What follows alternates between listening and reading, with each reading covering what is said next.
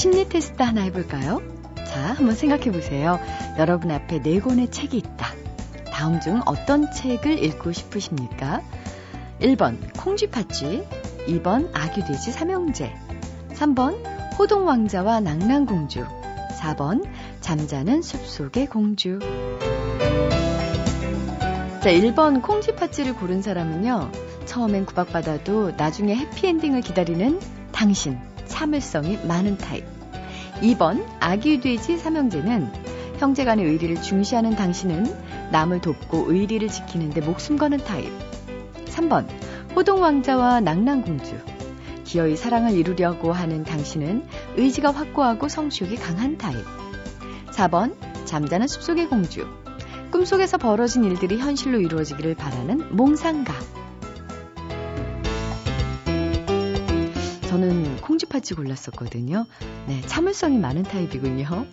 결과가 맞든 안 맞든 심리 테스트의 좋은 점 하나는 어, 잠깐이나마 아, 내 성격이 정말 그런가 이렇게 자기 성격을 점검하게 된다는 거죠. 여러분의 심리를 딱 맞힐 수는 없어도 편안하게 해드릴 수는 있습니다. 안녕하세요. 소리나는 책 라디오 북클럽 김지은입니다.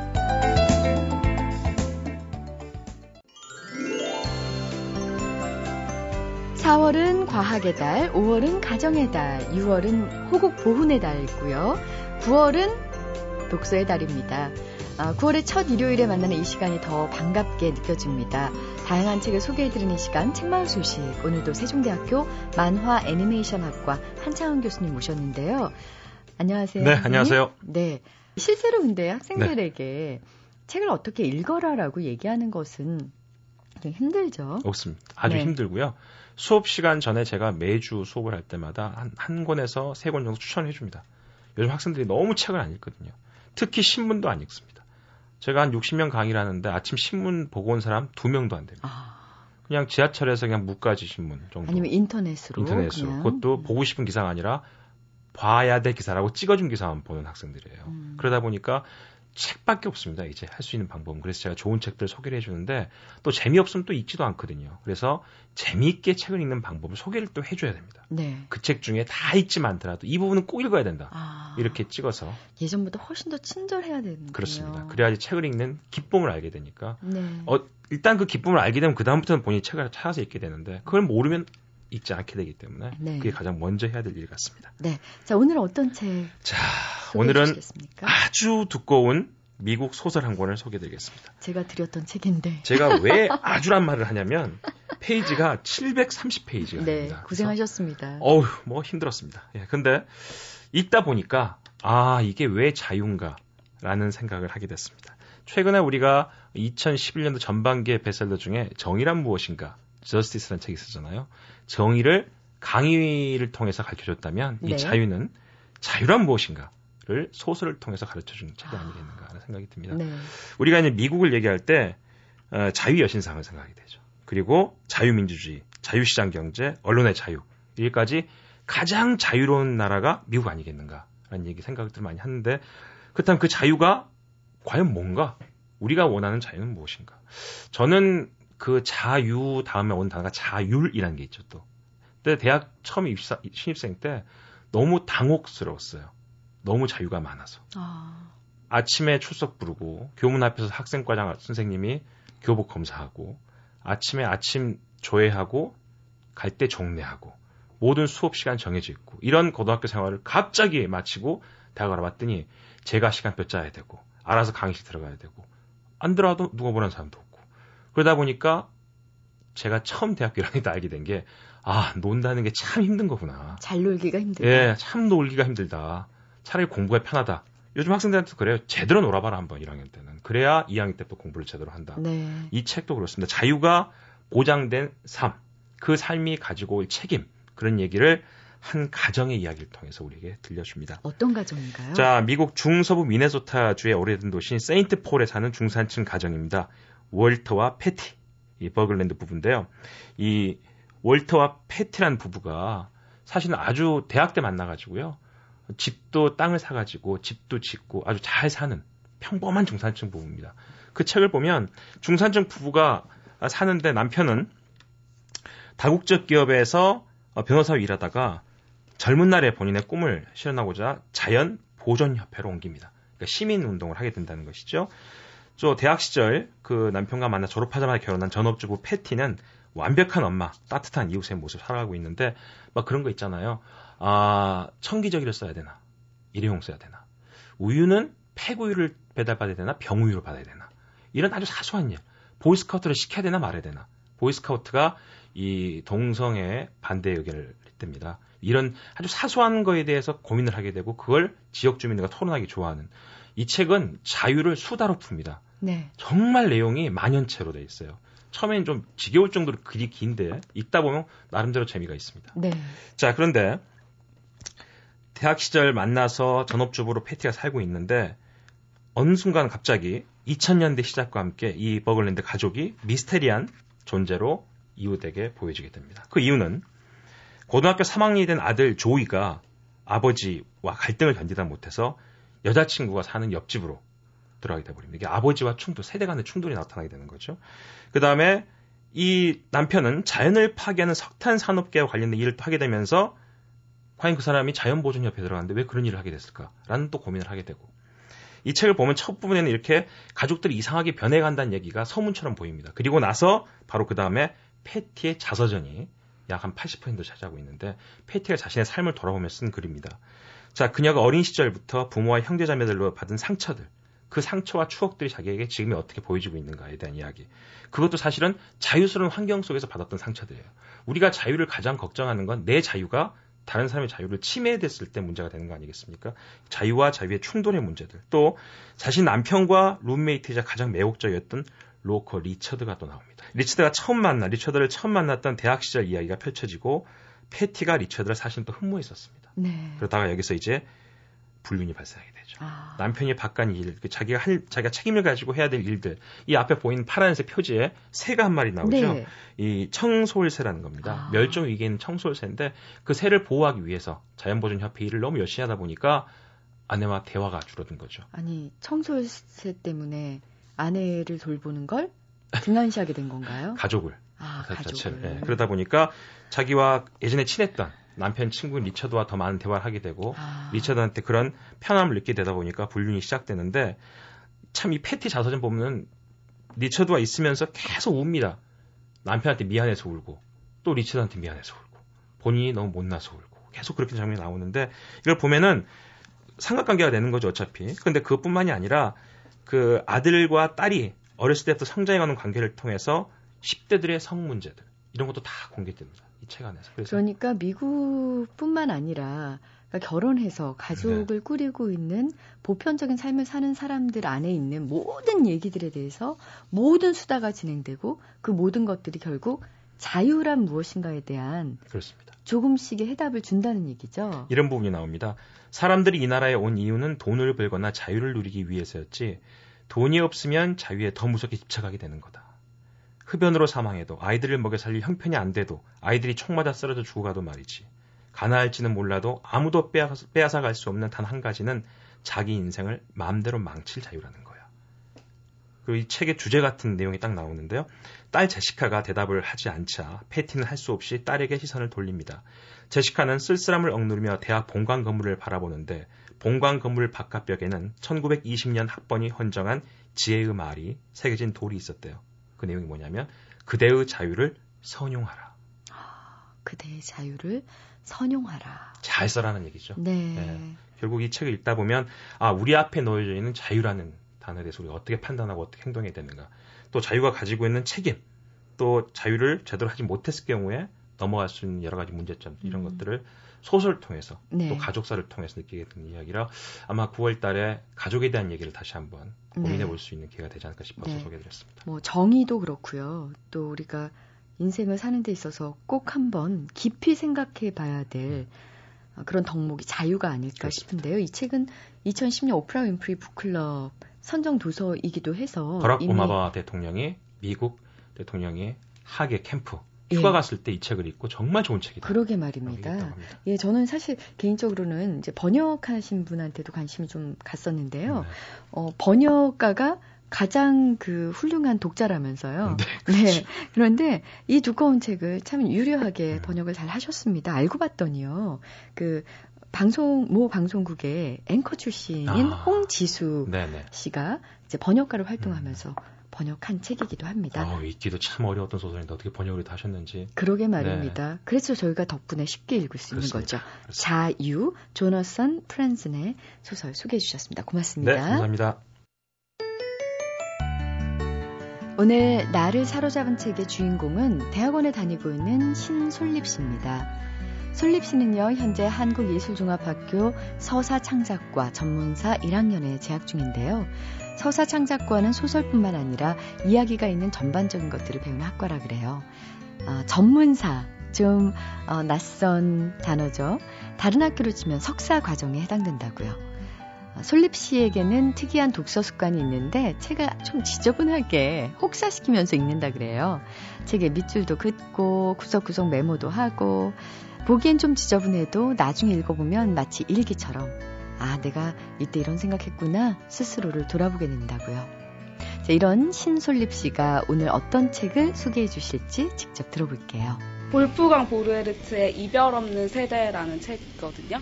볼프강 보르헤르트는 이제 2차 세계대전을 겪은 작가인데요.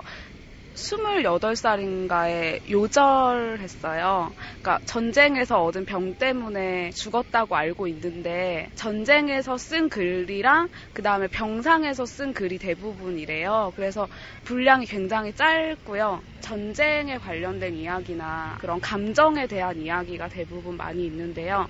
어, 전쟁의 아픔을 아픔으로만 그려내지 않았다는 점이 가장 좋은 점인 것 같아요. 유머러스하기도 하고 위로가 되기도 하고 동화를 읽는 것처럼 동심을 느끼게 해주기도 하고 전쟁을 여러 가지 방식으로 표현한 작가라서 제가 좋아하는 책인 것 같아요. 네, 볼프강 보르헤르트의 이별 없는 세대 추천해 주셨는데요. 볼프강 보르헤르트는요, 독일에서 태어나서 15살 때 시를 쓰기 시작했다 그래요. 히틀러에 대해서 비판적이었던 그는 러시아 전선에 투입됐다가 반국가적인 내용의 편지를 보냈다는 이유로 체포됐고요. 그러다 다시 전쟁에 어, 투입이 되고 또다시 구속이 되고 그렇게 비극적인 인생을 살게 됩니다. 결국 군 복무 시절 영양 부족으로 병을 얻어서 27세의 나이에 요절합니다. 이별 없는 세대를 포함해서요, 그의 대표작들은 모두 그 생애 마지막 2년간 집필이 됐다고 하는데, 신솔립 씨는 이별 없는 세대 중에서 밤에는 쥐들도 잠을 잔다. 이 부분이 가장 가슴에 와 닿았다고 합니다. 실제로 이 부분 낭독해 주신 후에 울먹울먹 하셨다고 하는데요. 어떤 내용이길래 그랬을까요? 솔립 씨 목소리로 직접 들어보겠습니다. 못 떠나요. 위르게는 슬픈 목소리로 말했다. 못 떠나요. 안 돼요. 그 산에는 바구니를 쳐들고 몸을 바로 세웠다. 여기 머물러 있어야만 한다니 안 되었구나. 그는 몸을 돌렸다. 내 말을 남에게 하지 않는다면 말이에요. 그때 위르겐이 재빨리 대답했다. 쥐들 때문에 그러는 거예요. 쥐들이 죽은 사람들을 먹잖아요. 사람들을 말이에요. 그놈들은 그렇게 해서 사니까요. 누가 그러던 우리 선생님이요. 그래서 넌 지금 쥐들을 지켜보는 거냐? 사내가 물었다. 쥐들을 지켜보는 건 아니죠. 아이는 나지막하게 말했다. 우리 동생이 저 아래 누워 있어요. 위르게는 그 막대기로 허물어진 벽을 가리켰다. 우리 집은 폭격을 당했어요. 갑자기 지하실에 불이 꺼졌죠. 그리고 동생도 없어졌어요. 틀림없이 여기 있을 겁니다. 그 사내는 더벅머리를 위에서부터 내려다 보았다. 그러다 갑자기 말했다. 그래, 너희 선생님은 쥐들이 밤에 잠잔다는 것을 전혀 말하지 않으시던? 네. 밤에는 쥐들도 잠을 잔다. 음, 이별 없는 세대는 솔립 씨가 그 고등학교 때 존경하던 선생님께 추천받은 책인데요. 당시에는 별 생각 없이 공책이 받아 적었는데 나중에 내용을 천천히 곱씹으면서 다시 한번 적어 내려갔다고 합니다. 지금도 그 공책을 가지고 있다고 하는데요. 솔립 씨에게는 참 좋은 추억과 조언을 어, 가져다 준 책이 아닌가 싶습니다. 독서에 여러 단계가 있잖아요. 근데 그 마지막 단계는 필사라고 합니다. 몸에 새기는 거죠. 마음에 새기고요. 그 필사 단계를 이미 거치신 솔립 씨 독서 공력이 대단한 것 같습니다. 자, 그럼 이별 없는 세대 이 책을 통해서요. 솔립 씨는 어떤 의미를 깨닫게 됐는지 직접 들어보겠습니다. 그러니까 전쟁 속에서도 누가 누군가를 죽이는 이 상황에서도 누가 누군가를 위로할 수 있다는 상황이 그건 전쟁에서만 꼭 있는 건 아니잖아요. 지금 여기에서도 살인이 일어나고 자극적으로 그 뉴스에서 막 나오고 습관적으로 받아들이는 상황이잖아요. 그럼 이런 상황에서도 또 어딘가에서는 누가 누군가를 위로하고 누가 누군가를 보살펴주고 있다는 그런 상황이 우리의 상황과 그때의 상황이 별반 다르지 않다는 생각이 들어요. 너무 당연하고 너무 그럴듯한 말들로 채워진 책을 읽으셨던 분이라면 이런 짧은 에피소드 형식의 글이지만 지금까지 느끼지 못했던 말로 설명할 수 없는 어떤 감정을 느끼실 수 있을 것 같아요. 꼭 한번 읽어보셨으면 좋겠습니다. MBC 라디오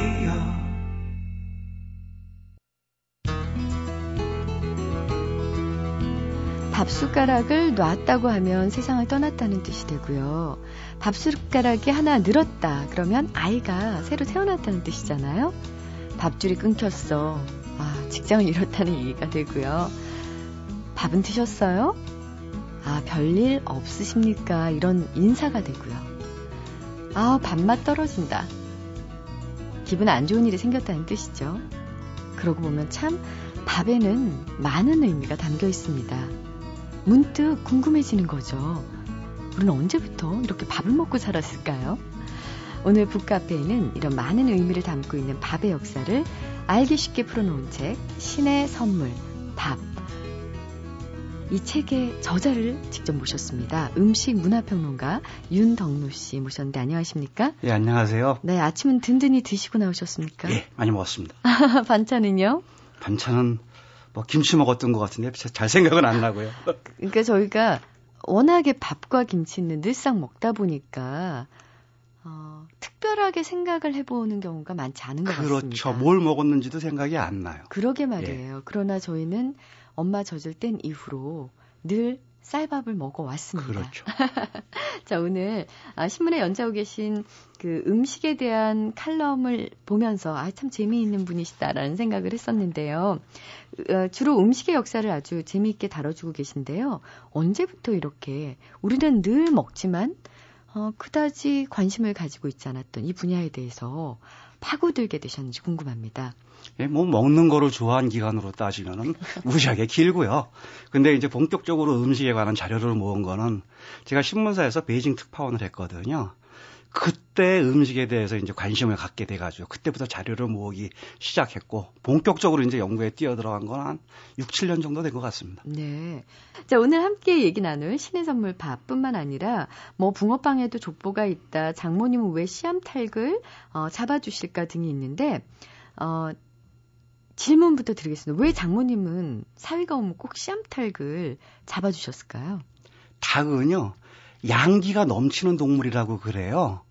그래가지고 때 먹어야 좋은 음식입니다. 그래가지고서 이 알을 많이 나니까는 자식 많이 나라고 한다라고 그러면 며느리나 아니면 딸한테 먹여야 되거든요. 근데 양조란 말이에요. 네. 그러니까 사위한테 먹이는 겁니다. 뭐 그 책을 보면서 음식은 살아있는 역사고 스토리 창고다라고 쓰신 말씀이 오랫동안 기억에 남았습니다. 네. 어, 음식 역사를 공부를 하시면서 일반 사람들이 잘 모르는 음식 중에 이런 게 있었나 하고 스스로도 놀라시는 음식이 있으신지요?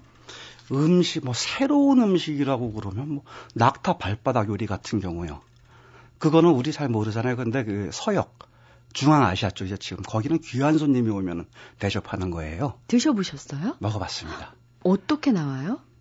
형체로는 그게 발바닥인지 전혀 모르겠고요. 네. 맛은 약간 좀 느끼한 느낌이 드는데 맛있어요. 돼지고기 같고요.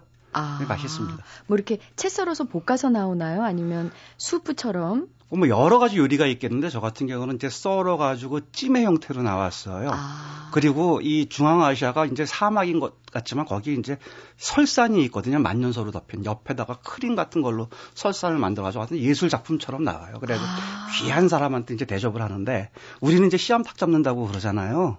그 서역에서는 옛날 서역에서는 사위나 귀한 손님 오면은 낙타 발바닥 대접해요. 그럼 낙타를 잡는 거네요. 발바닥 먹으려면. 그렇죠. 아이고. 네, 아 참 귀한 사람도 좋지만 낙타는 참. 네. 자, 신의 선물 밥. 많은 음식 중에서 특히 밥에 특별히 관심을 갖게 된 계기가 있으신지요? 음식의 기본이 밥이잖아요. 근데 사실 우리가 밥에 대해서 잘 몰라요. 아까 이제 말씀하신 것처럼 이제 밥줄 끊어진다. 그리고 또 이제 밥 먹고 살려고 이제 아둥바둥 돈도 벌잖아요. 근데 이렇게 여러 가지 우리한테 의미가 있는 밥인데 도대체 밥이 우리한테 어떤 의미가 있는 걸까 이런 생각이 좀 들더라고요. 그래서 궁금해가지고 이제 자료를 모으다 보니까는 별 이야기가 다 나오는 거예요. 그러니까 최초의 야생 쌀 같은 경우는 지금 없어진 땅 곤도와나 대륙이라고 있거든요. 거기에서 최초로 발견됐고 그다음에 우리 예전에 보면은 감옥에 가면은 콩밥 먹인다고 그러잖아요. 근데 왜 콩밥을 먹였을까? 왜 먹이는 거예요? 콩이 워낙 크댔기 때문에 그래요. 아. 그, 그리고 콩의 원산지, 그러니까 우리 대두라고 그러죠. 네. 콩. 그 원산지가 만주 쪽이거든요. 그러니까 중국 북부하고 한반도에는 콩이 워낙 흔했어요. 그래가지고 옛날 사람들은 콩이라고 하면 아주 속된 말로 진저리 넌더리를 내는 거예요. 그러니까 쌀보다 더 훨씬 흔했다는 거네요.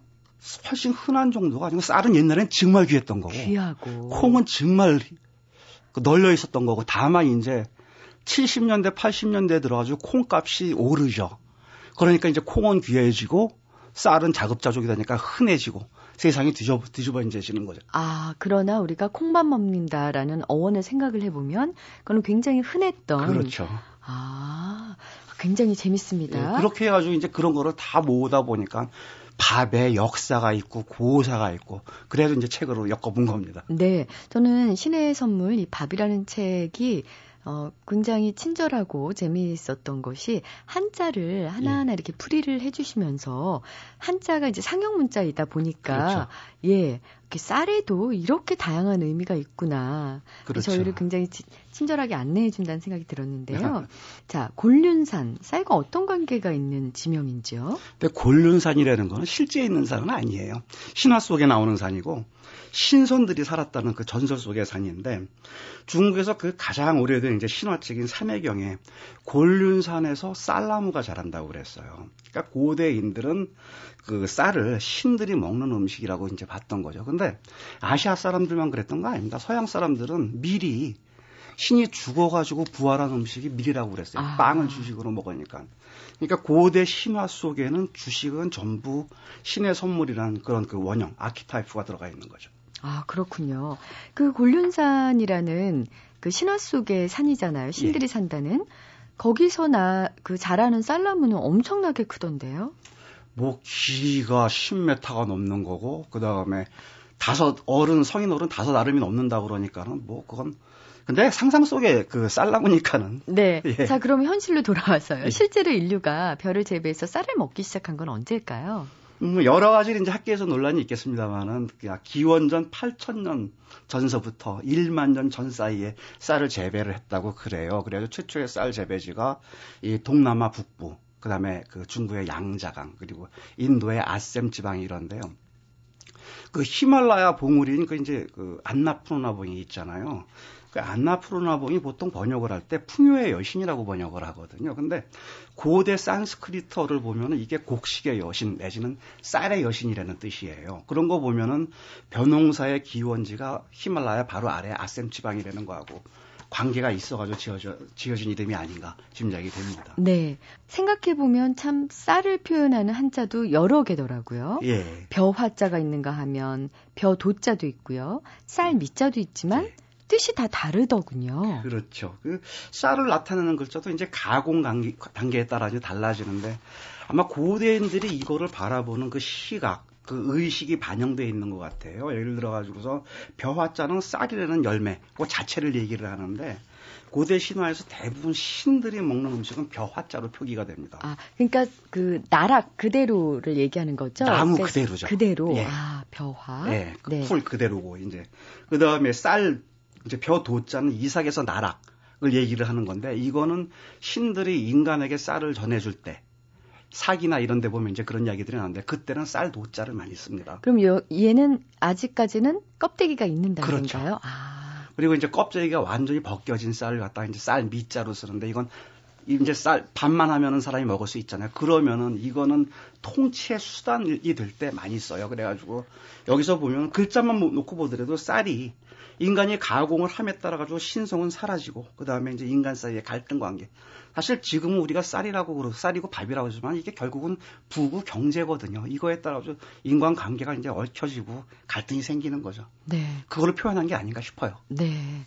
밥의 종류도 참 많던데요. 이 책을 통해서 알게 된 밥만 해도 참 54가지나 되던데요. 네. 그 중에서 빈침반이라는 밥은 처음 들어봤습니다. 저도 사실 처음 들어봤는데 이렇게 보면은 얼음 빙자에 잠길 침자를 써요. 그래서 얼음이 잠긴 밥이 대체 뭘까 이렇게 이제 생각을 해보니까 조선 정기에 성현이라는 학자가 쓴 용제총화라는 책이 있거든요. 근데 거기 보면은 이 원문에 콩가루를 넣어가지고 만든 밥이라고 나와 나와요. 근데 사실 못 먹어봤으니까 맛이 어떨지 이거 사실 새로운 그 음식 요식업자들이 한번 개발해 보면 어떨까 싶네요. 고소할 것 같은데요. 글쎄 그럴 수도 있을 테고요. 그럼 얼음과는 전혀 상관이 없는 건가요? 예, 얼음하고는 상관이 없죠. 아 그렇군요. 오반도 있던데요.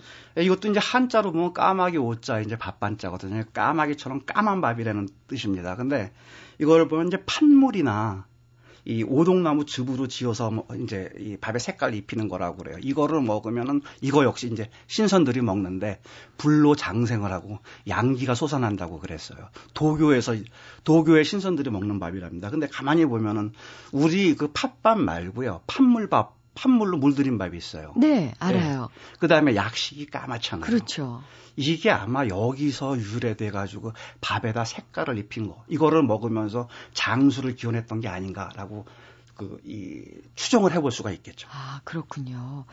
어, 요즘에는요, 그 외국인들에게 한국을 대표하는 음식 비빔밥을 빼놓을 수가 없는데, 예. 실제로 뉴욕에선 비빔밥 버거가 인기라면서요? 예, 그렇다고 그러더라고요. 드셔보시지는 않으셨고요. 비빔밥 버거는 못 먹어봤습니다. 그냥 저희는 비빔밥이 좋죠. 어떤 역사가 숨어 있을까요, 비빔밥에는? 예, 우리나라 사람들이요 비빔밥을 참 좋아해요. 그래가지고서 조선 후기에 이제 실학자로 성호 사설을 쓴 이익이라는 분이 있는데 이분이 비벼 먹는 것은 아무리 비벼 먹어도 질리지가 않는다라는 글을 남겨놨는데 그 정도로 우리 그 옛날 그 조상들도 비빔밥을 좋아했나 봐요. 근데 사실 지금도 비빔밥이 이 다양하지만 조선 시대는 비빔밥이 더 많았어요. 어떤 면에서는 제가 보기엔 조선 시대는요 비빔밥의 천국입니다. 아. 그래서 지금 우리 이 회덮밥이나 알밥 하면 보통 이제 일본 음식에서 유래한 걸로 그렇게 생각을 해요. 근데 조선 시대 문헌에 회덮밥 하고 알밥이 나와요. 우리 고유의 음식이었던 거예요. 아. 근데 사실 회덮밥 같은 경우는 일본에 없어요. 어, 진짜 그러네요. 예, 우리 음식인 거거든요. 네. 그리고 또 이제 문헌에 보면 전어구이 비빔밥도 나오고 새우 비빔밥 아까 뭐 비슷한 것도 있었습니다. 콩가루 비빔밥도 나오고 듣도 보도 못한 그 비빔밥이 조선시대 문헌이 많이 나오고요. 그 다음에 또 한 가지는 지금 전주 비빔밥이 유명하잖아요. 네. 우리 비빔밥이라고 하면 그냥, 그냥 바로 전주 비빔밥 맞아요. 생각하는데 옛날에는요 그 진주 비빔밥이 유명했어요. 고명이 그렇게 화려했대요. 그 다음에 평양 비빔밥이 유명했다고 합니다. 아, 평양에도 예. 비빔밥이 있어요? 글쎄요. 채소 비빔밥이래요. 아. 그 다음에 해주 비빔밥이 또 유명했대요. 해주 비빔밥은 아주 독특한 밥이어가지고서 볶은 후에 비볐대요. 우리 지금 볶음밥하고 비빔밥하고 비슷한 것 같은데. 볶은 후에 밥을 볶은 후에 예, 밥을 볶은 후에 비빔밥, 예, 비볐다고 그러니까.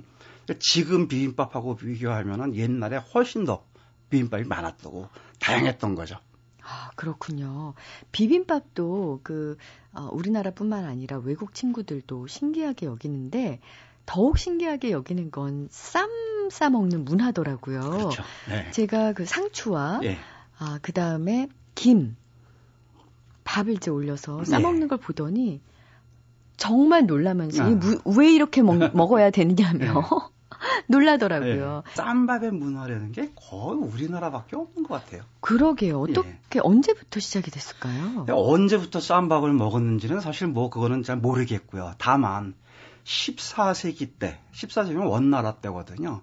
원나라에서 고려의 상추쌈, 상추 쌈밥이 유행을 했다고 그래요. 아, 그러면 우리나라에서는 그 이전부터 쌈밥 먹어왔다는 얘기죠. 거네요. 그렇죠.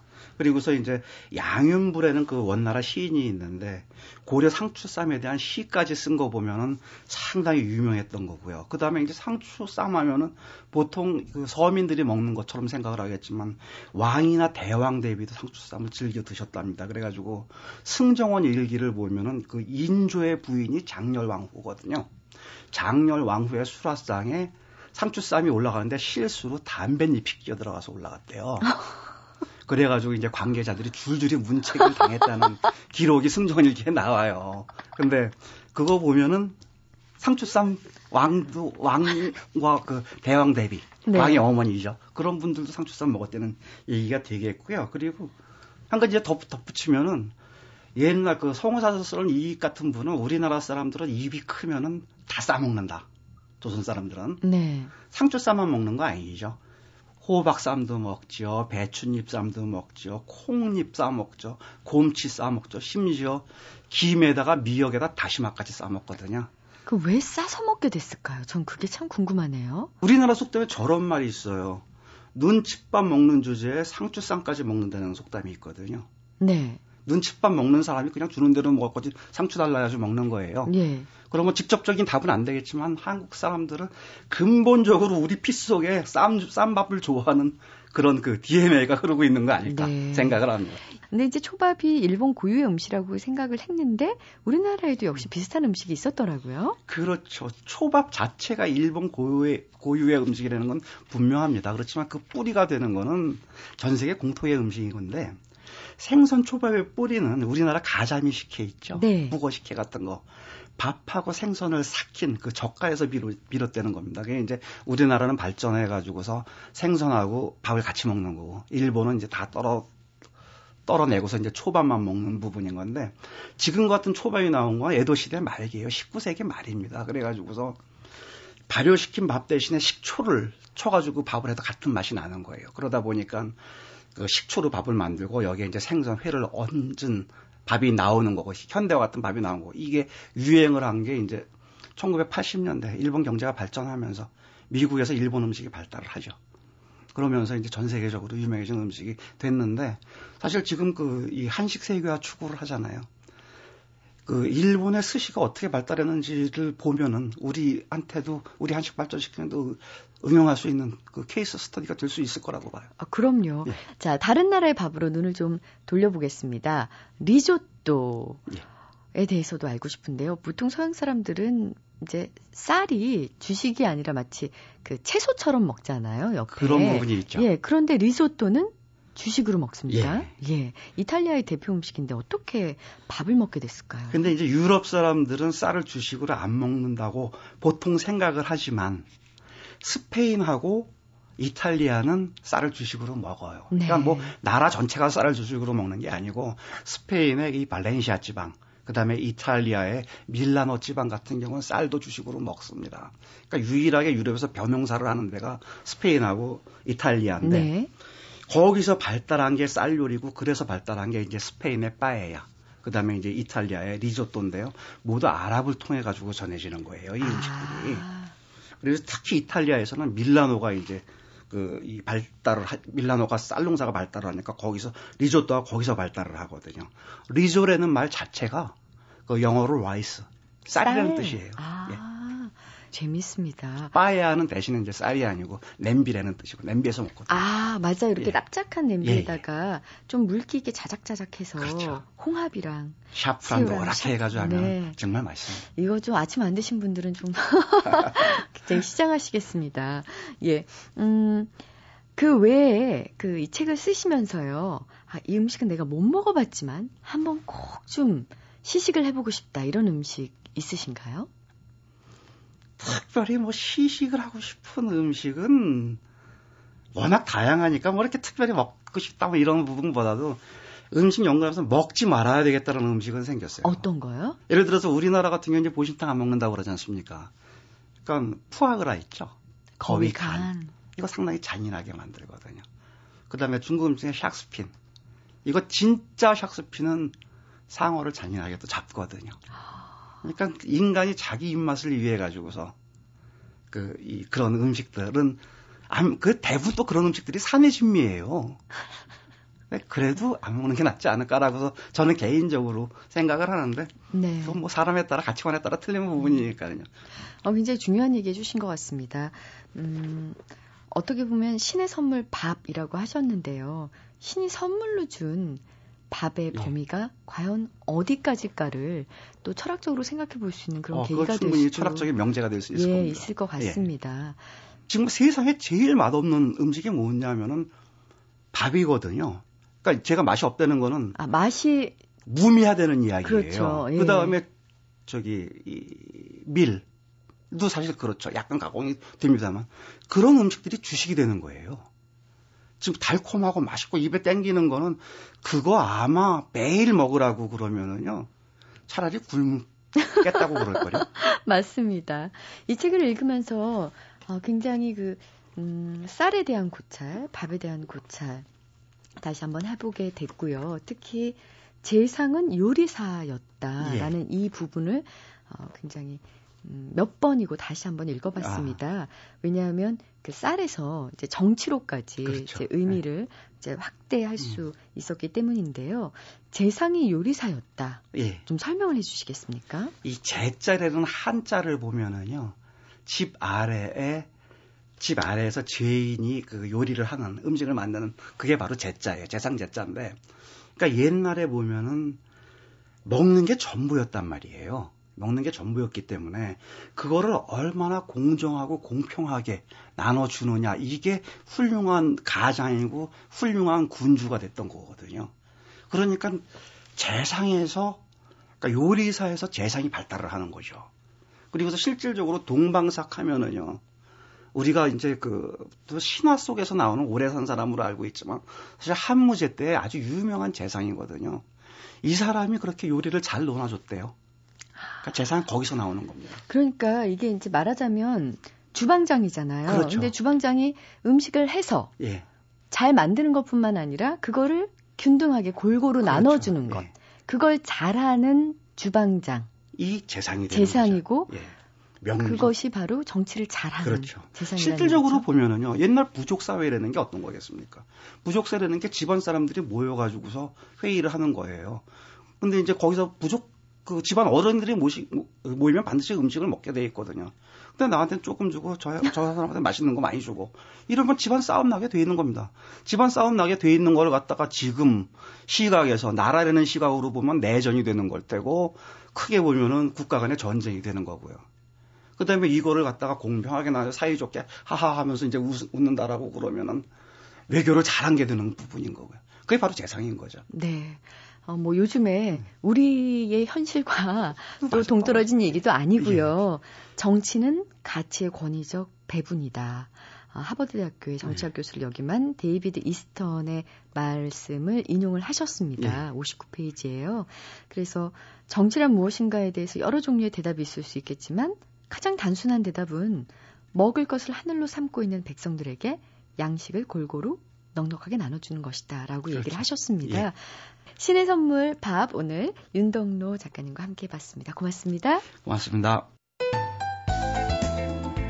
아침에 일어나면 구수한 당신의 목소리가 나를 기쁘게 해주고 멀리서 나를 만나러 오는 당신이 있어 그 기다림은 행복한 설레임이었지.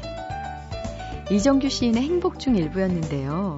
이 시 읽으면서 어, 언젠가 북클럽 저희 게시판에 일요일 아침을 기다리게 만드는 시간이라고 만, 말씀을 해주신 청취자 박순애님의 사연이 생각났습니다. 여러분을 그리고 이 시간을 기다리는 저에게도 그 기다림은 행복한 설렘이라는 것꼭 말씀드리고 싶네요. 지금까지 소리나는 책 라디오 북클럽 전 아나운서 김지은이었습니다.